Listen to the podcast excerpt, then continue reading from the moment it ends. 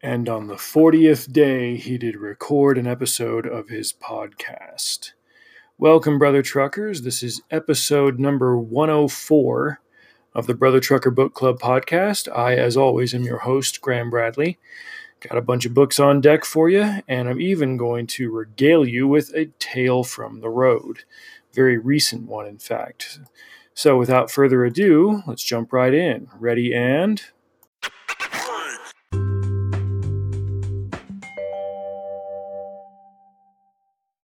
Okay, so when I last left you, I was working on two print books, or I, you know, no, excuse me, I one print book and one audio book. Uh, the former was Battle Chasers by Joe Madureira. I first heard about Joe Madureira, uh, known more commonly in the art circles as Joe Mad. It's uh, the moniker that he uses. He, he signs his artwork with that. Uh, in a magazine that I read when I was 17 or 18, uh, was highlighting the fact that he was one of these, uh, you know, young, mind-blowing artists who started working as uh, an intern at Marvel at age 16, and then later went on to uh, go to a, an art-heavy college and, um, you know, learned how to to improve his craft. And his artwork is stupendous. His skills are just incredible from from top to bottom. Uh, I just I love looking at the work that he creates. And this article specifically highlighted uh, Joe Mad's own book called Battle Chasers that uh, that he'd been working on while he was doing other comics for Marvel. He went back and he was drawing you know X Men and and Hulk and and things like that. And uh, everybody in the industry told him that he was making a huge mistake when, at the young, ripe age of only 23, he quit Marvel to go pursue his own comic. And it was especially risky because it was kind of a, a medieval themed comic.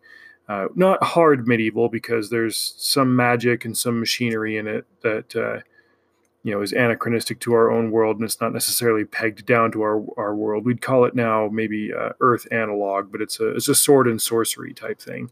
And um, thematically i guess that hasn't been the biggest seller in comics in history.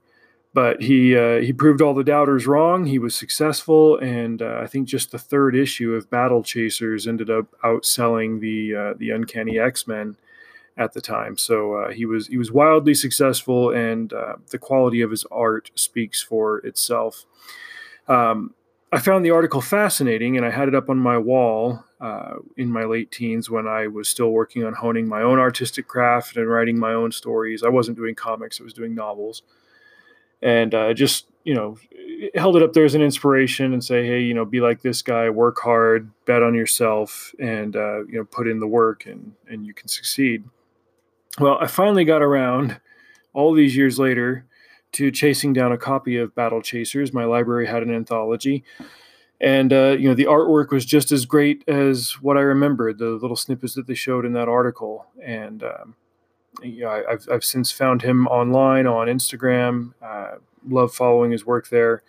Uh, I will say that uh, as I read the uh, the anthology that I got from the library, um, I don't think it was complete. I think that's kind of one of the uh, I wouldn't necessarily say complaints, but uh, the ongoing stressors for fan of Joe Mad fans of Joe Mad and his work is that Battle Chasers is not yet complete. Um, he would pick at uh, an issue every couple of months or every couple of years, I guess, or that he'd put it on hold to go work on even bigger projects. I think he launched an app and launched a game, and uh, I certainly don't uh, hold it against him for you know not only wanting to accomplish bigger things but also wanting to challenge himself to do bigger things. So that's that's really you know great stuff. Um, as for the story for battle chasers i found it to be uh, you know really engaging. I, I, thought all that stuff was cool. The characters were great. If i've got any complaint about it at all there's a female lead who is just i mean over the top ridiculous uh, in terms of her physicality. I mean the only times that her breasts aren't the size of volleyballs is when they're drawn to be the size of beach balls and it's uh, you know any complaint that you've ever heard about um, you know the, the, way that they they pose and present women in comics uh, is is kind of embodied in this character red monica who's a bounty hunter. Uh, it, it was to the point of of distraction where it was taking me out of the story where it was like okay i understand that you want to kind of aesthetically present these characters as um, you know ridiculously superhuman in in terms of all of their their cunning attributes, their uh, their admirable attributes. For example, I mean every male character that's in the army would have to be an absolute roid head to be as as big and as swole as they are, especially a guy who retired from the military and became a reclusive alcoholic, but is still just as huge and jacked and sharp with his skills as as the guys who were active military. Obviously, that's not how human physiology works, but you know, it's the kind of thing that we pay to see in the comics. You know, even understanding that baseline for the uh, artistic presentation of these characters, Red Monica was just a little bit too much for for my palate. But uh, if you're looking for a good medieval comic, you might want to check out Battle Chasers. Check out some of the art online to uh, to get an idea of Joe Mad's artistic style. Uh, he is exceptionally talented, and uh, it was it was cool after all these years to finally getting around to reading a book that I had heard about back in my teens. And now for your listening pleasure, an audiobook called Primordial Threat by M.A. Rothman. And this one, excuse me, was was quite a joy to finally get to. Uh, Michael Rothman is his name. He goes by M.A. when he's publishing. Uh, independent guy. Uh, I guess in in real life, I guess in real life, in terms of his day job, he's like an astrophysicist. Uh, guy is just wicked, wicked smart. Um, I first heard about this book sometime last year. Uh, Larry Correia did a book bomb for it. Uh, I remember looking at the cover and reading the description, and I kind of got the idea that it was, it was much more of a of a heavy, hard sci-fi is what they call it, where it was. I think The Martian by Andy Weir, where it, it was really more of a of a expository type book where they wanted to explain heavy science, but they knew that people would get bored if they were just reading a, a didactic or you know professional academic paper on certain principles of astrophysics. So they wrapped it kind of around a narrative, a story.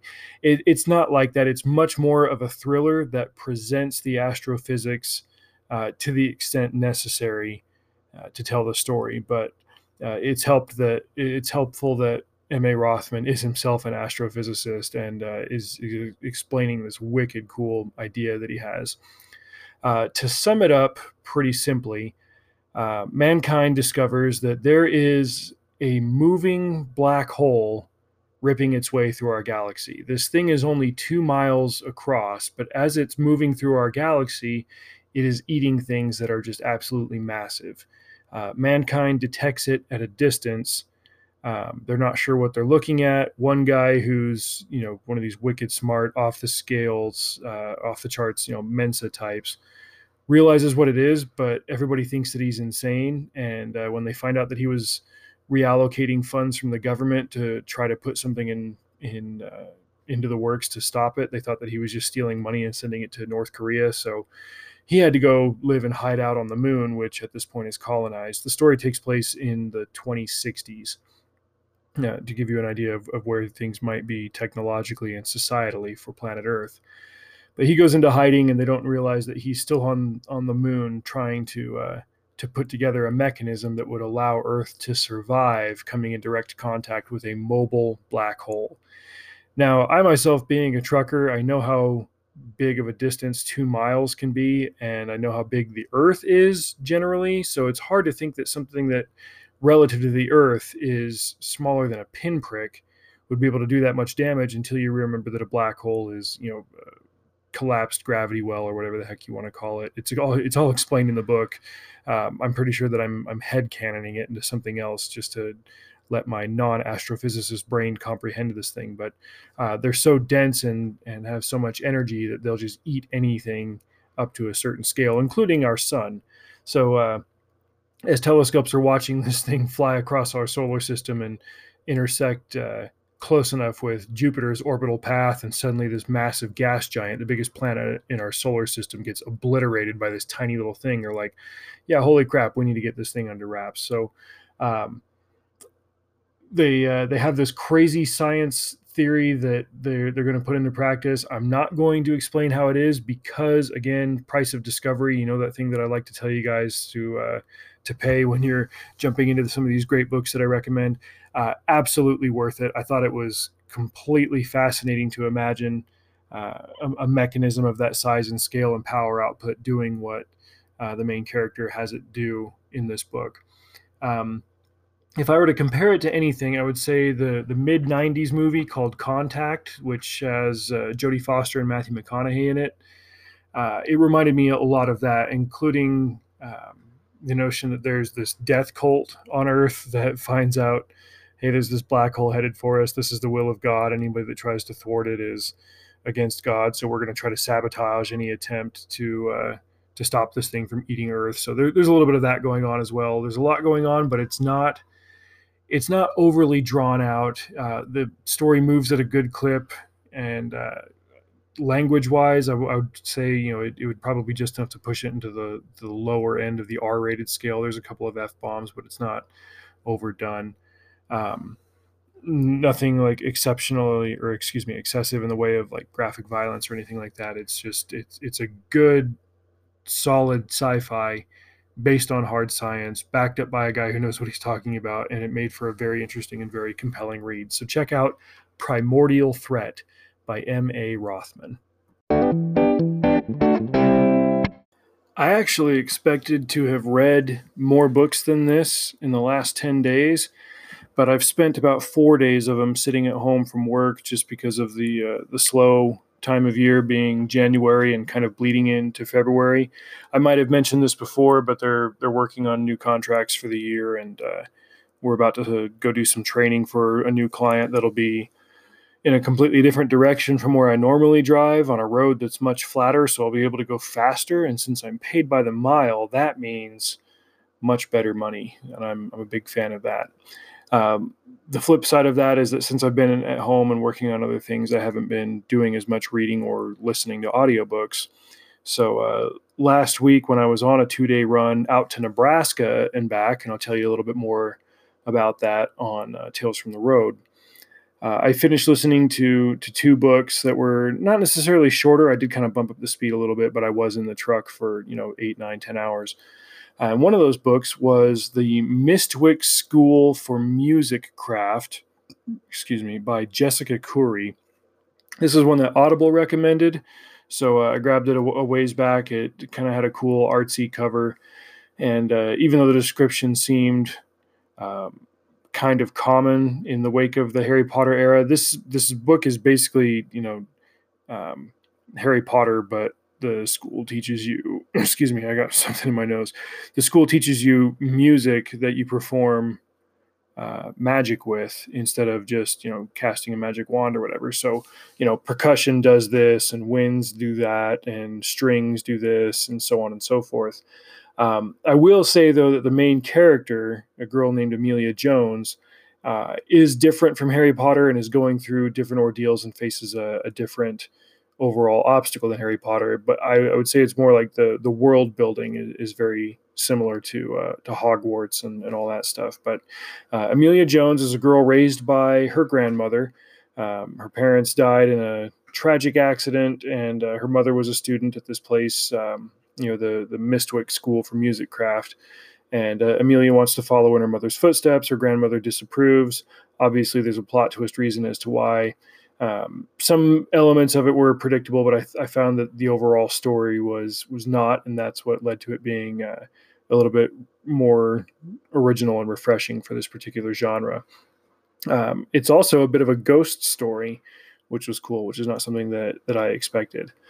Um, there's a little bit of kind of high school mean girls drama to it but for what it was for the genre that it that it came in and for you know the art audience that it was targeting which ultimately was not me i still found it enjoyable. And it was a good way to uh, to spend an otherwise stressful day trying to beat a snowstorm eastward across wyoming as uh, i rushed over to a sugar beet farm. But like i said more about that when we get to uh, the tales from the road for this week. But if you're looking for a, a read in that vein check out the Mystwick school for music craft by Jessica Khoury.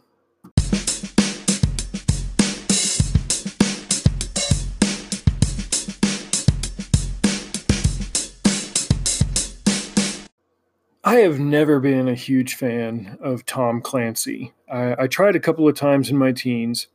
My older brother just loved him. He devoured some of those books, I think, in late middle school and going into high school. He liked reading the, the big, thick, political, military techno thrillers.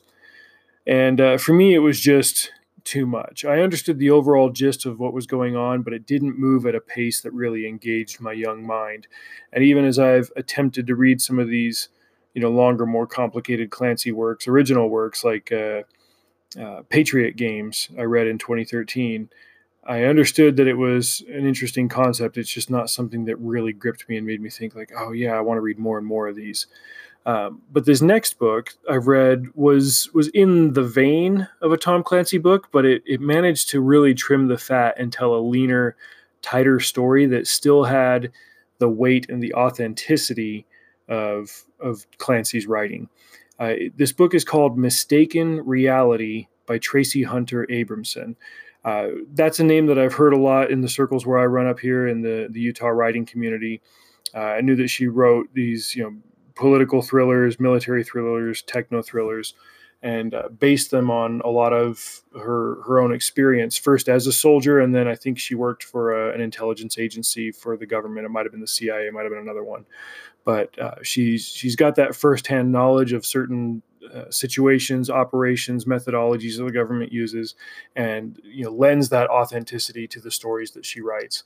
Uh, this being the first story of hers that I've ever read, I just kind of jumped in and I got the impression pretty quickly that some of these characters you're meant to have been introduced to before in other books that she's written, but it's it's not so serial that you were completely out of your depth. You were given just enough of the of the necessary information on these characters to know who they were, what kind of stuff they've done before this book coming into it, and uh, you know, for example, who got shot before, who was in a difficult situation before that gets referenced, you know, now in this book. So uh, our main characters, we first meet Hadley Baker. She's a third grade teacher in, uh, excuse me, in the D.C. Maryland area. She teaches in a very poor area. That's relevant. Um, she's going on a date with her boyfriend of six months and meeting his boss and his coworkers. And uh, the the boyfriend very tactlessly finds a way to uh, get her to break up with him right before the meal at this fancy restaurant where all these other you know Washington bigwigs are meeting. And so she's in the bathroom having herself a good cry when a bomb threat gets called in outside, and the FBI figures out you know that they got to evacuate the building, and so Special Agent uh, J.D. Byers, I think is his name, uh, runs in and tries to clear the building and sees that she's in there, grabs her. They run out, and uh, this bomb goes off, and he saves her. It's very if if it wasn't handled as well as uh, Abramson did in this book, it's almost like a Hallmark movie, but it's it's got like I said, it's got the gravitas, it's got the seriousness to it to take away the the ham and cheese edge that there would be in a Hallmark movie. Um, these these people are young, they're hot, they're single. You know they're gonna hook up, but it's it's done with a degree of, of authenticity that, that takes away the uh, the superficiality of it that you would expect with with a book that kind of starts this way. So there are a couple of other things going on in the story. Other characters are uh, trying to break up a human trafficking ring, and there is more to Hadley's now deceased boyfriend. He died in the bomb blast. Um, than, than she was aware of. He's not who he said he was. He was actually a, a deep cover operative trying to break up a human trafficking ring. Um, I, if I tell you any more than that, you'll kind of know what some what, what twists are coming up later in the story, and they won't be uh, as much of a surprise reveal to you. So I'll hold off on saying anything more from there. Um, for the subject matter that it dealt with, it was a clean read. I found that very refreshing. Uh, Traci Hunter Abramson is the same a member of the same church as I am. We both are part of the Church of Jesus Christ of Latter Day Saints, and this is uh, LDS fiction from an LDS publisher. So some of the characters themselves are members of the church. That's why it's a it's a clean read content wise, even though it's dealing with real scumbags out there in the world. Um, if I've got any complaints about it, I guess I would say that. Uh, there was a, a, certain religious ordinance that was performed in the middle of the book. Not the kind of thing that you you know you know shouldn't write about. I just it's the kind of thing that it, it, makes me uncomfortable to present those things in fiction because they're things that I I treat as you know solemn and sacred. So I wouldn't write about it in a fictional setting. Uh, you know, a character asks for a, a, priesthood blessing before going in on an operation, and so. Um, you know, if if that's the kind of thing that would make you balk. I know I've got a lot of LDS listeners to this podcast. Uh, you know, just be aware of it. I don't think that it was bad or, or detrimental or, or, detracting or anything. It's just it, uh, when that came up, I was like, oh, they're they're doing this, they're writing this in there. Uh, just just not the kind of thing that I would treat uh, fictionally. But uh, Abramson knows what she's doing. She's a, a very successful writer and uh, has very clearly had a successful career, career excuse me, in in uh, defense and in intelligence and stuff. And all of that lends itself very well to uh, to an authentic read in this vein. So check out Mistaken Reality by Traci Hunter Abramson. I will be bookmarking a few more of her titles to read when I'm hungry for something in that genre.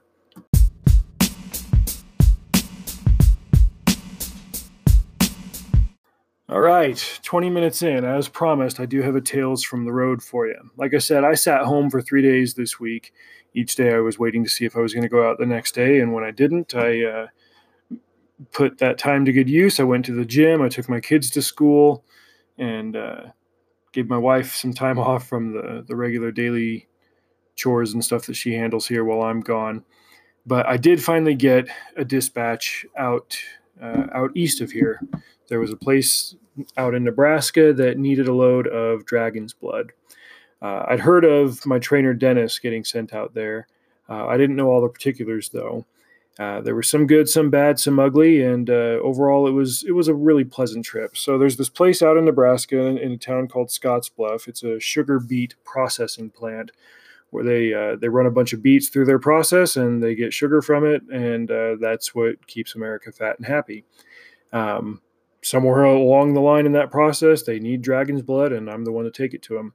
Normally, I'm hauling a train of, of two trailers, but uh, due to regulations in Nebraska, which I'm I'm assuming that it's still legal to pull multiple trailers over a certain weight, excuse me, in that state because they are interstate highways that you take. In this case, I was taking the 80, but it might just be a matter of the company that I work for not paying for a, a permit uh, the annual permits that you would need to haul something that long or that heavy through the state. So uh, they just take one trailer at a time. It, it might also be a matter of you know the, the needs of the customer. They they wouldn't need the full you know 3,500 gallons. They would they would only need you know one trailer full. So either way, I didn't have to take both trailers, which made my job infinitely easier. Um, now that I think of it, it also depends on the layout of the plant. I w- there's no way on God's green earth that I would get two trailers where I needed to get them. So I would just take the one and, and drop it off. But uh, first, uh, I had some of the uh, the material left in my tank from a previous run. The customer wasn't able to take all of it, so I took the rest of it with me to uh, back to the yard.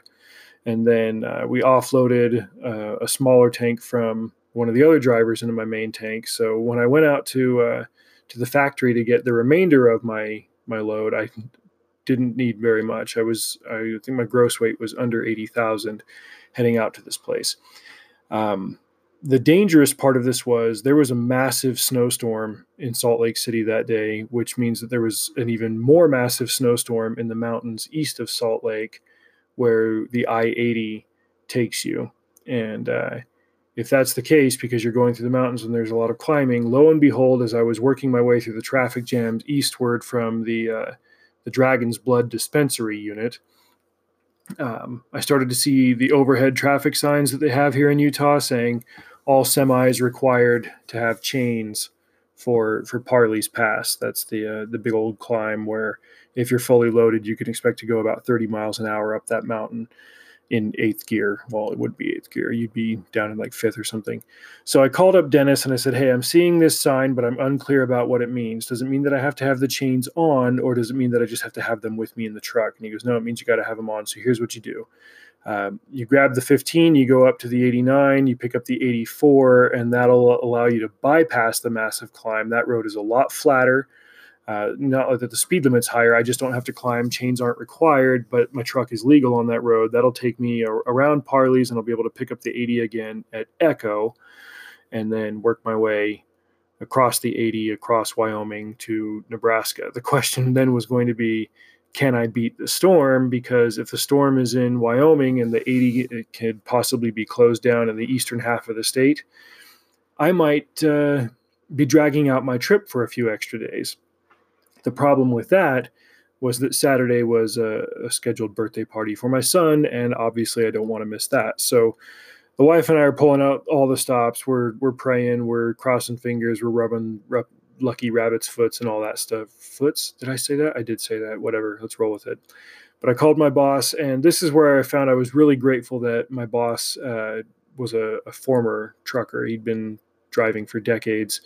Um, had some medical stuff pop up, so he's uh, handing the handling the um, the management side of the business now. He he owns all the trucks that we drive.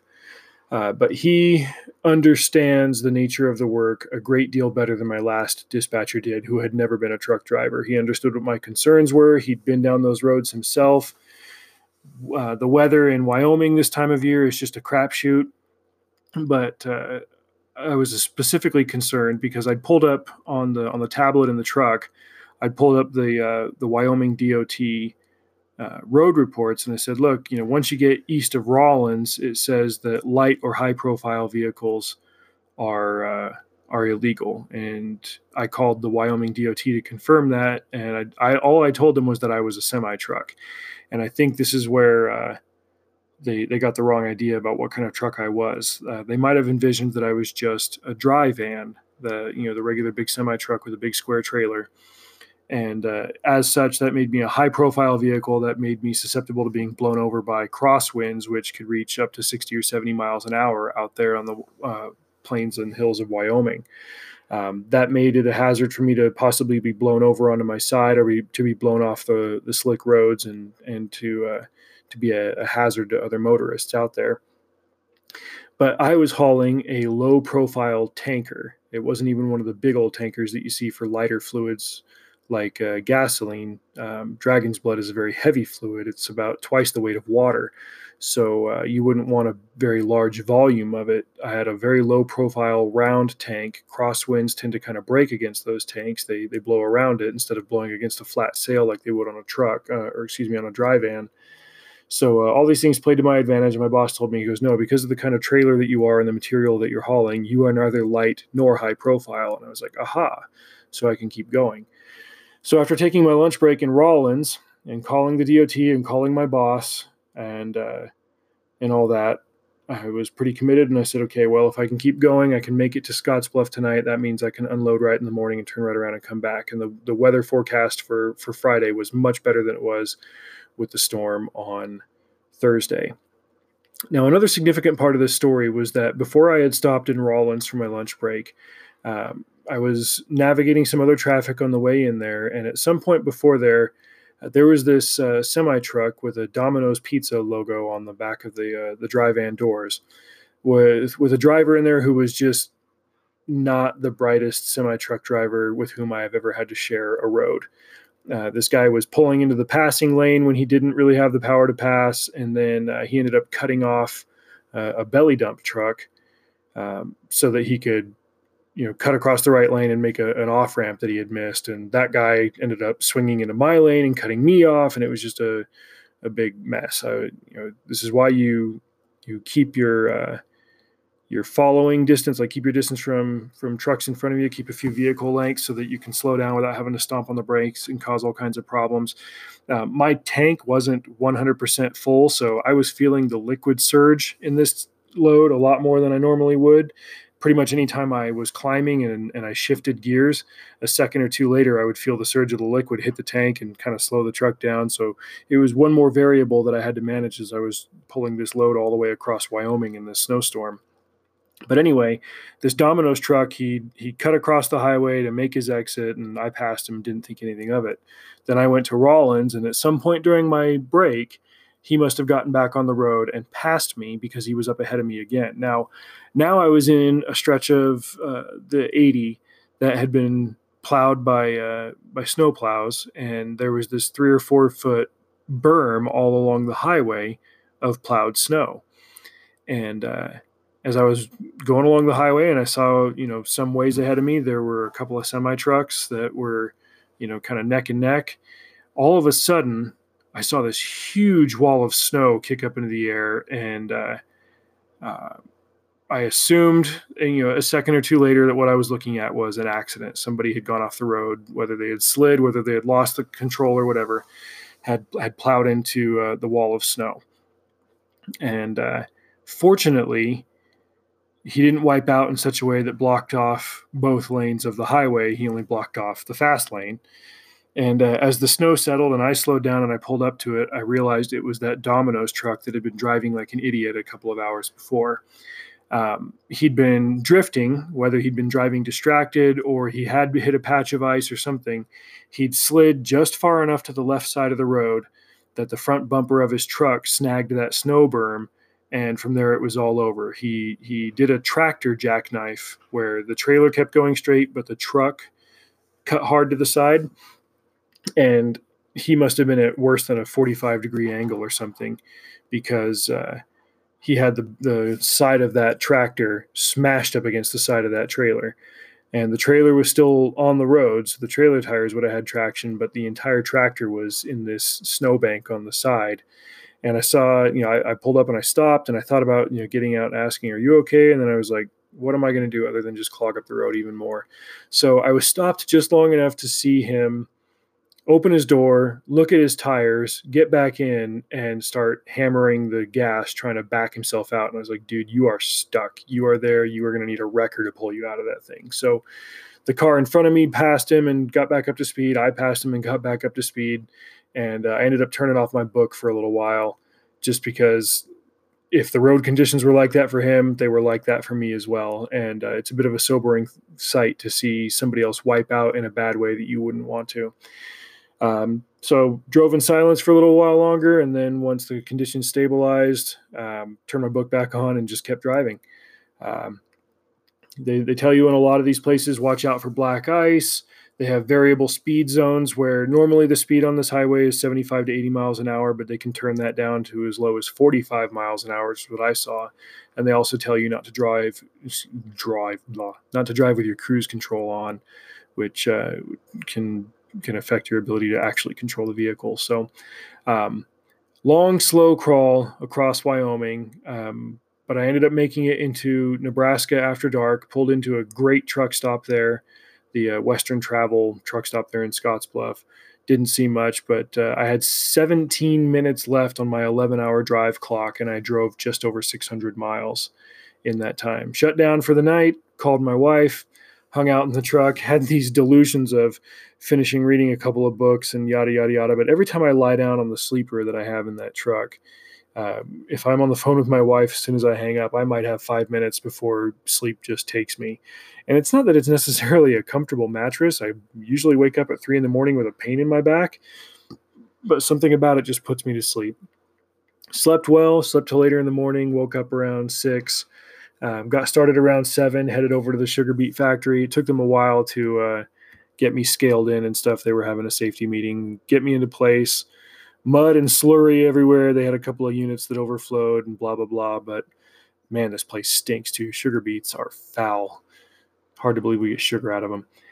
But uh, offloaded my dragon's blood and scaled out and got back on the road, uh, you know, before lunch. And so I ended up, you know, hammering back empty. But between the truck being lighter and the roads being clearer and the weather being a lot better, it took me only eight hours to get back to the yard in Salt Lake City, driving uh, driving across the 80, doing whatever speed averages that out, and you know another 600 miles back almost. And uh, and that was this week's trek all the way across Wyoming, twice in two days to get to Nebraska, so that people could have just a little bit more sugar, and that is why I get paid the big bucks. So anyway, uh, this segment's a little bit long. Uh, I guess the takeaways from it are drive safe in the snow. You are not immune to the same physical forces that govern every other vehicle out there. Don't drive distracted. Pay attention to the road signs. Check in with the DOT. Make sure you're following the laws. Everybody will be safe. Everybody will get back home in one piece, and that is what matters. I was able to be there for my son's birthday party. We went to a trampoline park. My body was quickly reminded within a few hours that I am no longer 17 years old. I am paying the price for that. The price is ibuprofen. But uh, yeah, now you guys know. Drive safe no matter what the conditions are. As a final note, just giving you guys an update, I finished the first draft of With Answerable Courage, which will come out in November and now I'm doing research on the character design, which is uh, not something that I've given a whole lot of time to. I kind of had my own process for it before, but now that I'm reading this book by uh, a guy that is known on YouTube as Draw with Jazza on creating characters, the, it's an art book that doesn't start out with art tips. It's more of a doing character research and figuring out what kind of visual cues will pair up with the character attributes that you're trying to portray, and so on and so forth. I found it uh, fascinating and very enlightening, and it's a process that I want to take a little bit more seriously, especially because this will be my first book doing uh, full illustrations in the digital medium, since I now have the the tech set up for me to be able to do that. So. Uh, that's the the writing that I finished for now, and that's the art that I'm currently working on. I'm also doing still doing my draw everyday challenge. Um, there are days when I'm too busy to do something big and elaborate, like the Nebraska trip. I took my little uh, leather art pad with me and uh, just drew something small and simple for both of those days. Um, the point is that I'm still learning from even those small and simple pieces. Uh, but I, I'm always looking for new ways to, to challenge myself. So check out at Dread Pennies on Instagram if you want to follow the art challenge. And uh, as always, stay subscribed to this podcast for more updates on what I'm reading and, and writing and what will be coming out later this year. And that's it for a, a very long episode of this podcast. But hey, I'm only, I'm only doing them so often. So you get more bang for your buck. Uh, hope you guys have found something good to listen to. Hope you have a good, fun week. Uh, enjoy Valentine's Day. And uh, as usual, drive safe. I will see you out there.